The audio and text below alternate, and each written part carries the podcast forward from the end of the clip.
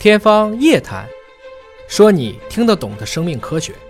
欢迎您关注今天的《天方夜谭》，我是向飞，为您请到的是华大基因的 CEO 尹烨老师。尹烨老师好，向飞同学好。肠道菌群这个话题啊，既是老生常谈，又是新的内容不断的涌现啊，因为这个特别的热门，世界各地的科学家都在研究人的肠道当中的这种微生物对我们健康的影响。那么现在呢，有一个新的发现啊，说是肠道菌群紊乱。可能会引起女性的不孕，这是一个负面的一个影响了啊。那么，请尹老师帮我们分析一下这篇文章。我们过去都知道一个很有意思的一个点，就是首先做试管的时候，大家哪怕有一些衣原体、嗯，支原体，我们不是说这就一定是性病啊，因为很多正常人他都可以在那地方去生存。嗯，但是做试管的时候，如果你被比如说 HPV 病毒感染或者有衣原体支原体，一定要先治疗。嗯，因为它会引起产道的菌群的一个紊乱。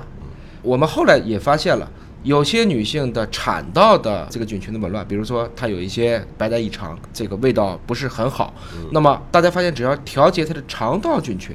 就能够去使这个环境得到改善哦，所以实际上你会明白，我们虽然从生理结构上讲，产道和肛门之间的距离很近，但是细菌是这么样过去的嘛？还是通过其他的免疫途径，或者有一些我们不明白的一些什么机制？这就是大家最近一直在讨论的一个，到底肠道菌群是如何去影响我们的生殖和发育的？就怎么过去我们不知道，但是我们观察到了现象，它过去了，哎，对吧？通过调节肠道的菌群，它能够把这个产道的菌群调整过来。对啊，这是发现的一个现象，这是。是看见的一个关联关系啊，但是今天说的呢，它可能会引起女性的不孕。嗯，你知道育龄女性这个有百分之十啊，会有一种叫多囊卵巢。对，多囊卵巢综合征，这个征呢很多，周围非常多，其实就是有点像女汉子啊，可能会女的这个，它就高雄激素，它会高雄激素是这个样子。一般来讲呢，二十五到四十岁容易长痘，体毛旺盛，而且有的时候会胖啊，有的时候就会闭经，就是因为正常的卵巢呢，一般就只有一个优势的卵泡。而多囊卵巢呢，它可以同时长出一堆未成熟的一个卵泡。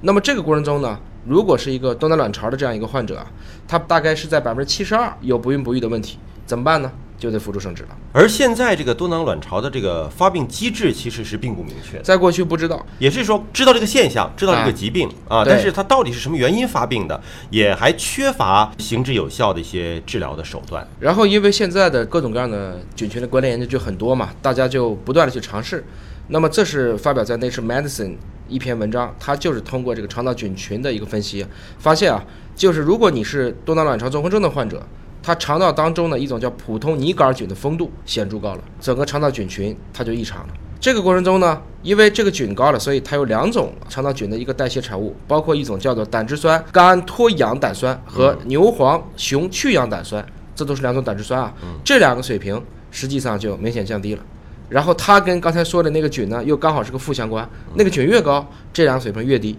那如果说我把它的肠道菌群进行一个正常的调节。它是反过来做的实验，把多囊卵巢的这部分的肠道菌群直接移植给小鼠肠道，猜猜小鼠出现什么症状了？也出现多囊卵巢。哎，没错，而且肠道里面因子呢，这个白介素二十二啊下降。然后同时就对这些已经产生了多囊卵巢的小鼠用这个胆汁酸或者是白激素二十二进行治疗，发现哎，他的激素又开始恢复正常了。这些方方面面的，比如说他以前的有的一些多囊卵巢的动情周期紊乱呐，包括多囊样变呐，生育率下降啊，胰岛素抵抗啊，结果都变好了。其实是通过肠道菌群进行的调节，通过健康态的肠道菌群的一种调整，可以让人保持一种健康的体质啊。不光是说肠道的健康，可能连其他方面的这个健康都是有。相关的关联性的，那么如果要保持我们肠道的菌群健康，其实是离不开益生元、益生菌的。那么大家如果是在这个医生的指导之下，可以去使用一些益生菌的产品啊，来调节我们的一种健康的常态啊，肠道的生态。